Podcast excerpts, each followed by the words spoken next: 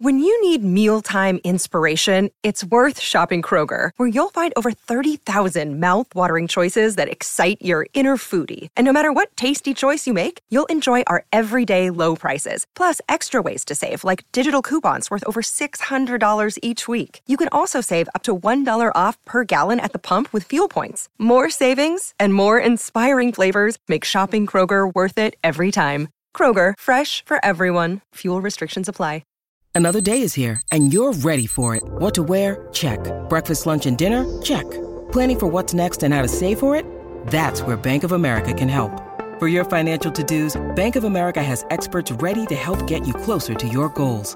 Get started at one of our local financial centers or 24-7 in our mobile banking app. Find a location near you at bankofamerica.com slash talk to us. What would you like the power to do? Mobile banking requires downloading the app and is only available for select devices. Message and data rates may apply. Bank of America and a member FDIC.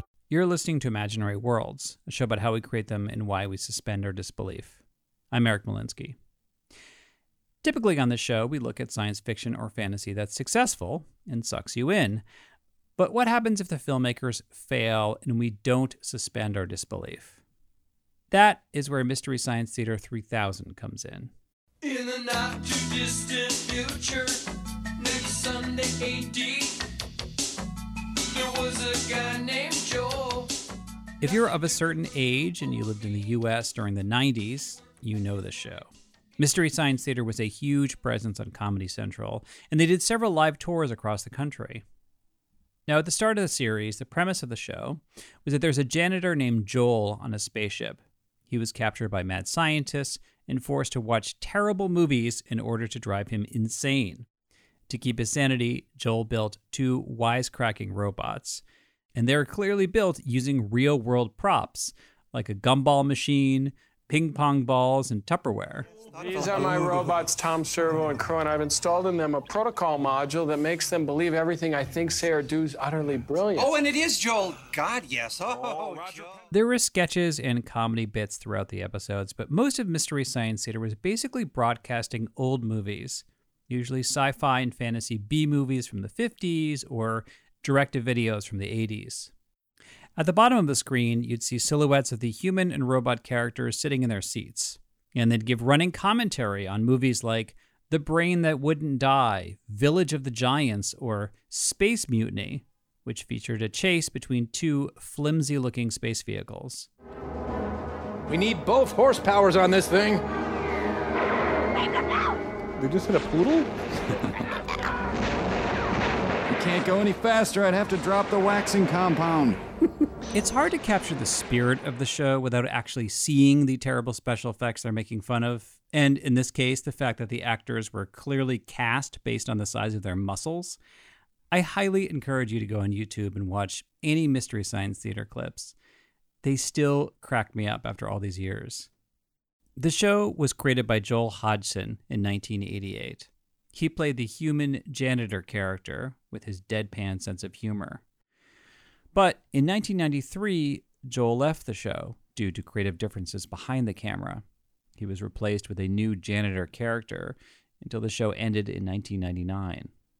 But Joel never really let go of Mystery Science Theater. In 2015, he led a revival through Kickstarter that allowed him to get the rights back and produce new episodes. I was excited to talk with Joel, and he was excited to do the interview, although he had been sick.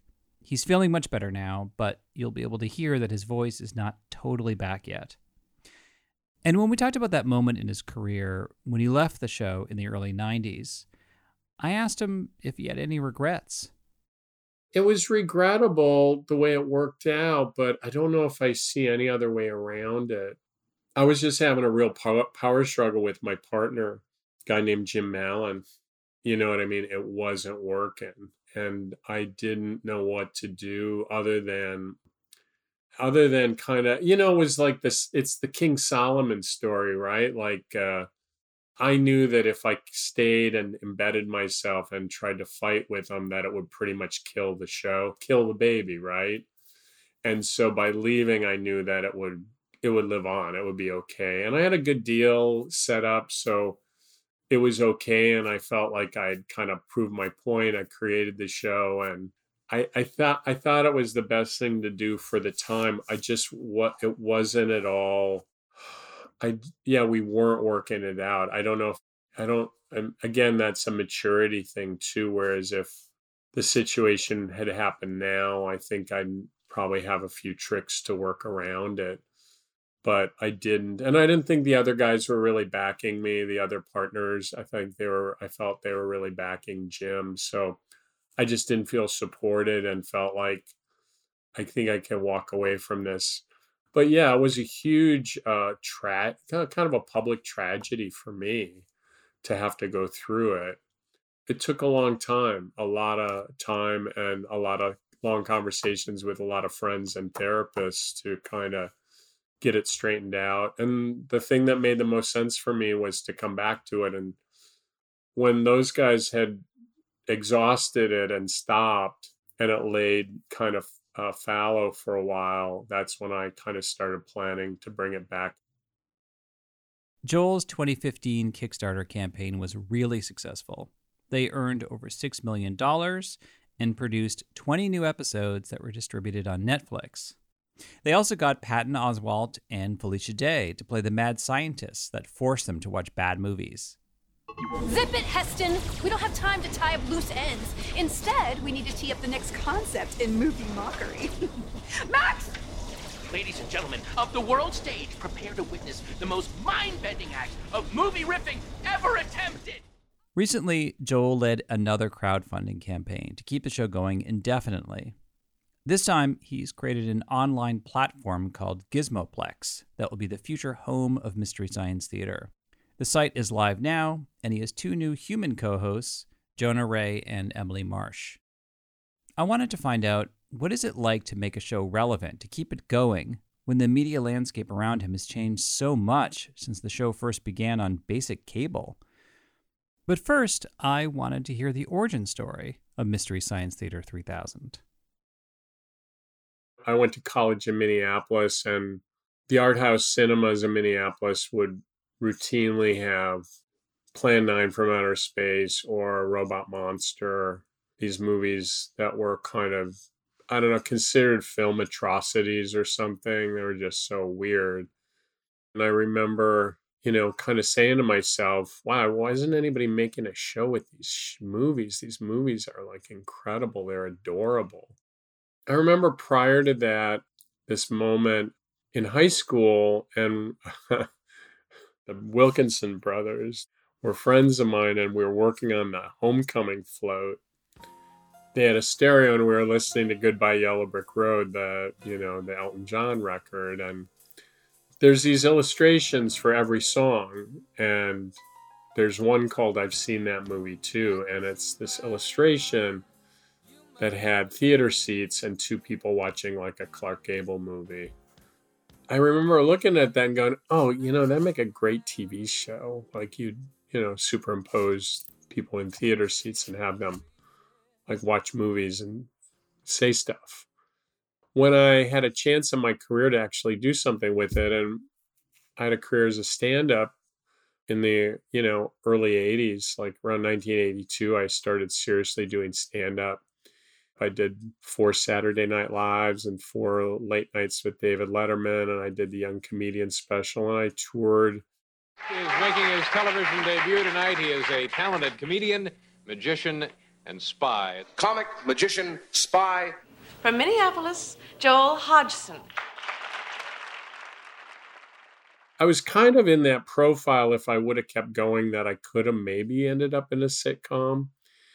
I, I think my career as a stand up lasted about three years and I was getting kind of fed up with it and didn't really see um, where else I should go. I didn't I didn't really want them to build a sitcom around me. But one of the things that happened along the way was um, Jerry Seinfeld came to town and I got to hang out with him and we were friends from LA, but I got to spend time with him and I I just had this opportunity to like tell him what I thought and tell him what I was seeing. He said, um, Look, uh, I, I just got asked to do my first HBO special. Will you help me write it? That's so funny. I thought you were about to say, so I pitched him the idea for Mystery Science Theater and he said, go do it. And because of Jerry Seinfeld, it exists. well, it it's kind of like that. It actually is kind of like that because I pitched him this idea for a sci fi comedy and he said, um, This isn't a show for me. This is a show for you. And I started to realize that, yeah, I was. I was trying to dodge a bullet and not have to do it, not have to be on camera and Although you figured out a way in a way to be on camera and not on camera at the same time because you're mostly in silhouette. Yeah, I got pretty close. Yeah, 75, 80% of the time you can't see me. and I think the lucky thing was is that we did 22 shows locally on a UHF channel, KTMA. That really made all the difference in the world. I didn't have the chops or the discipline or or even just the heat in Hollywood to develop a show out of nothing. Uh, sorry to interrupt you two, but uh, are we still doing this movie thing or what? How long have you been listening? Oh, since Thursday. By the time we had done, it's something in the 20s, 24, 26, I don't know, these episodes. We made a cell tape and sent it, basically delivered it to Comedy Channel, which became Comedy Central. And of course, they greenlit the show. But his learning curve was just beginning. The rest of my conversation with Joel is after the break. Mystery Science Theater began airing nationally in November of 1989 with an episode making fun of a 1958 B movie called The Crawling Eye. I asked Joel when they created the show what percentage of the jokes and the riffing was improvised on the spot while they were watching the movies, and how much of it was figured out or written down ahead of time? By the time we got paid to do it, which was the first first season on Comedy Channel, which started with the crawling eye, and I really consider that the canon. That's really when the show started. I don't really count KTMA I kind of think KTMA to me is more like us movie riffing at a party. That's what we were doing then was just watching it and remarking. And then when we went and got paid to do it, we started writing it. For example, as far as riffs go, Crawling Eye has like 300 riffs. Ooh, look at that milky discharge. I think he has conjunctivitis.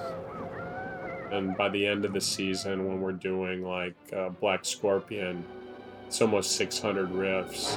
Woo, little onion cayenne pepper. Woo, good stock i guarantee. Now we can secure some of the actual poison from the scorpion eater rex. All right serve the salad. a simple protection against them. So our hit rate just got bigger and bigger and we started to kind of manifest more and more of the negative space that was available in a, these movies so to answer your question, it's all very carefully written. And we just had tricks to make it sound spontaneous, but it's all carefully written because you notice we don't interrupt each other very ever. And if you did, you'd really notice it. But like, oh, oh go ahead. Uh, what? Huh? Like that just doesn't happen. Oh my god, they're totally blowing my mind. I I seriously was like would not have been surprised if you said, "Oh yeah, we just sat down and we just those were all of our reactions and we taped it and then said you know that was a fun two hours. Yeah it'd be super cool if it was that easy but it's not and um i think people yeah just give us way more credit than they should. Were you surprised when the show became a cultural phenomenon i don't know if i ever looked at it as a cultural phenomenon but i but i did look at it as a successful show and and that happened pretty quickly like we were in top 10 lists like right alongside the simpsons and twin peaks and shows like that that had just come out. That was just really a great feeling. As time goes on though it gets a little funnier because it's just then you have the internet happen and and so much of it is just people remarking on media and just feeling like um, an obligation or a right or to just be able to comment. The technology allows that so much uh, to happen. That's the part that is pretty crazy for me to see how common it is and how how how it's a fun it's such a common function now for every person and it never really was there for um you know nice normal people usually there were critics right and stuff like that That's so true when you think about it, because like I can't watch the Oscars without the snarky, you know, commentary running on Twitter, and that's basically what you guys were doing. yeah it was one of those peculiar things that just i mean to me it was a really obvious idea but it hadn't been done yet so i, I was just looking to land a, a show where i could be happy writing jokes and building props and and puppets and stuff and that that's kind of what my goal was So one thing I was wondering about is um what what like what does it take to make a good movie for mystery science theater to make fun of? Because I mean, there's some movies that are just bad. And or, or they're, they're just like really lowbrow or low budget, and then there are movies that are you know kind of campy. And so, like, what are some what, what are the elements of a movie where you're like, yeah, this is this is a perfect MST movie to make fun of? there's something that happens with a movie that allows you to sign off on it and you just go into it. And it's usually a consistency with uh, it's good storytelling and it allows you to just for whatever reason you trust it. For whatever reason it let it makes you like it. It makes you trust it if it stays there then you have that experience you're not you you're it you're in the movie you're watching it now, when that gets disrupted, when that's right away, not even in the cards, then you have this different thing that is uh, a document of people pretending they're making a movie. And you can see it for what it is. Now, after MST started, there suddenly became this kind of attitude like, oh, we have it both ways. We know we're a shitty movie and we're going to make fun of ourselves while we do it. That became kind of a thing. And that kind of made it harder for MST to use those movies to do what we did, which is kind of like, um, I, I mean, the way I look at it is we're kind of building a a variety show on the back of a movie you know, we're kind of using the movie to springboard and kind of go, well, I want to spend more time talking about the way this character says laser. So we're going to do a sketch about that. It's really fun because we're all sharing the screen. And I guess that's what makes MST different is it was the first show that the people in the cast were sharing a screen with the people in the audience. So I found actually I found online there's a list of all the producers of the movies you made fun of that were really offended or or at least publicly commented they were not they, they thought you were unfair to their movies. Um, was that funny to you when that happened or like that they got offended or did that bother you at all? The world we were in back then was so different now. It's almost like as an audience member you just you just weren't expected to have an opinion and you weren't really the, it, the world is so different now. I mean we're so there's just this um, expectation that you want to weigh in and have opinions about everything. Those guys these people are movie executives or distributors and they're really responsible for getting this stuff to you and I just think they weren't expecting us to have a voice. They weren't expecting us to kind of do anything like that. And especially when you're a kid watching these these movies, you you think you're the only one seeing them because there was no place to re- kind of register your frustration. You know, like where what do you do? It conquered the world. Let's say you're in eighth grade and you're watching it conquered the world and everything's kind of tracking, and then you see this. I think they called it Beulah, the the creature. It's walking down the road, and it's so absurd. You you kind of think that you're the only one who can see it. You kind of feel like, is this just happening to me? You're ugly. Horrible. I know you are, but what am I? Try your intellect on me. Yeah, I'm from Venus. I'm your new boyfriend. You're the biggest slave of the world. I'll see you in hell first. There was no place back then to put all those feelings except for a thing like Mystery Science Theater.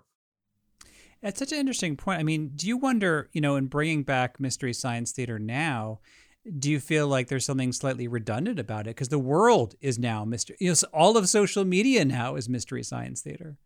Well, it's just that our level of craft is so high. That's, I think, why it's meaningful. Is we're so good at it, and I love the craft of it. I love, I love finding the right riff and and making something new out of. You know, it's derivative, right? We're creating derivative work out of these movies, and that's like the closest thing I'll ever come to art is that derivative, creating a derivative experience out of another thing.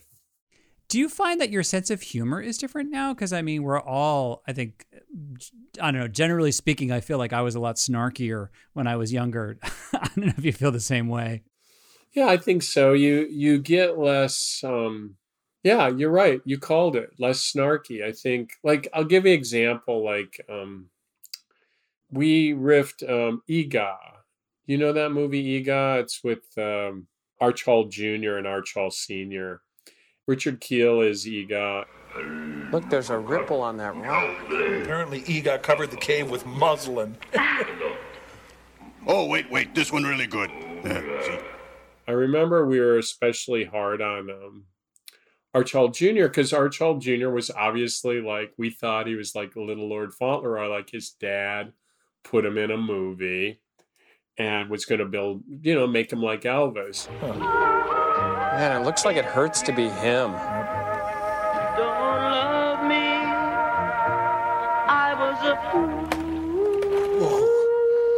Oh, bet people in those rooms are calling the management right now. We didn't understand that th- these people were just really having an, a unique adventure. Uh, Arch Hall Jr. and Arch Hall Sr., and they just had the moxie and they had the intelligence to get the money together and to produce a movie. And I think I thought, oh, well, everybody makes a movie is a rich, you know, this rich white guy who's got, you know, a check handed to him and they get to, you know, get to make this movie. I finally did a Comic Con with Arch Hall Jr., and I got to know, learn his story. And he was so un, uninterested and unaffected by what we had done because his life is so great. Like he's like a flying tiger and like pilots planes down to South America and just had this great life, this amazing life. And I just started to understand like, no, these guys were, you know, this father and son were like real adventurers to go after trying to make a movie. In a lot of ways, they were exactly, they were successful at it. They pulled it off. They did a road show with it where they toured um, drive-in movie theaters and arch hall said oh yeah he'd get on top of the snack bar and plug in his amp and do songs and richard kiel was out walking around and banging car hoods with his big you know great big club dressed as a caveman and i started to understand that actually the, these this guy's kind of my hero you know that he did this and so that's the difference that I kind of think age brings. Whereas when I was younger, I just wrote him off and said, "Oh, he's he's this privileged kid who got to make a movie." And then later, I saw him as, "Oh, this, these people were really bold. These this family was very bold to make this movie, and they have something to show for it at the end of the day." So, I guess my thinking is different about you know what it takes to make a movie and who these people are who make these movies. You know. But does that also change the way you approach the movies as you in the new the new episodes? I mean, I couldn't tell you. I mean, it, it, there's so much involved in each episode. There's, I don't know, 700 riffs, and they all kind of are seamed together. It's like it's like making lace or something. You know, it's like weaving, and so all these all these things go together. And I don't know how how different it is, but I do think that um, the attitude is different for me at least. But but again, I'm 62. I was, um, you know, 30 when I created the show, so it, I'm different. Yeah, I'm definitely different. So you're you're basically sort of an executive producer in this one. I wasn't sure. I was going to ask you, are you on camera at all in this new version? I do a couple of episodes. I'm in three of them. two of them are episodes that I riff, and then the third one is one where all Emily, Jonah, and I all riff together. Do you hope that the show eventually just keeps going, like someday without you? You know that it just uh, you could have a sort of mystery science theater, you know, endless amount of reboots of it. Absolutely. Like I, I think what I have now is a chance to actually leave without getting pushed out. So that's what I intend to do. And we have really great people now that can direct and essentially keep it rolling when I'm done. So yeah, I want to retire and uh, make it so it can keep going. That is it for this week. Thank you for listening, and special thanks to Joel Hodgson. My assistant producer is Stephanie Billman. You can follow the show on Facebook, Instagram, and Twitter. If you really like Imaginary Worlds, please leave a review wherever you get your podcast or a shout out on social media. That helps people discover the show.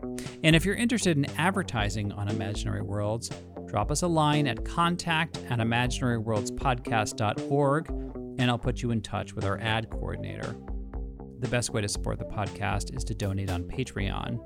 At different levels, you can get either free Imaginary World stickers, a mug, a t shirt, and a link to a Dropbox account which has the full length interviews of every guest in every episode.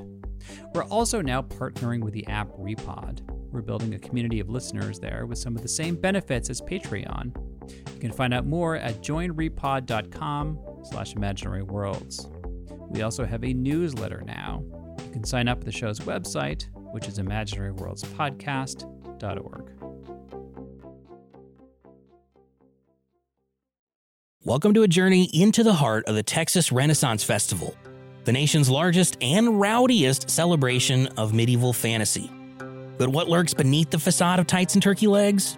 Well, we dove deep into the empire to uncover a history marred by mystery and misconduct, murders, assaults, and other crimes that tarnish its legacy.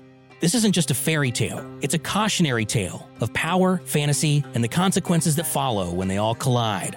Search for Crime Waves Renaissance Texas on Apple Podcasts, Spotify, or wherever you're listening now. In the 1970s, John Todd burst onto the evangelical scene with a shocking tale. He claimed to be a former witch involved in a then unheard of secret organization called the Illuminati and urged Christians to prepare for a violent world takeover. First of all, the number one weapon in everybody's home should be a 12 gauge pump shotgun. Hear the amazing story of one of the originators of the modern day conspiracy theory. From Magnificent Noise and Sony Music Entertainment, this is Cover Up The Conspiracy Tapes. Spring is in the air at Littleton Coin Company, and we want to help you brighten your collection. Visit us at littletoncoin.com all month long to enjoy 15% off your purchase. With a wide selection of coins, paper money, supplies, and more, Littleton Coin Company has something for every collector's taste. Use promo code SPRING at littletoncoin.com for 15% off your purchase all month long. Restrictions apply. Littleton Coin Company. Serving collectors since 1945.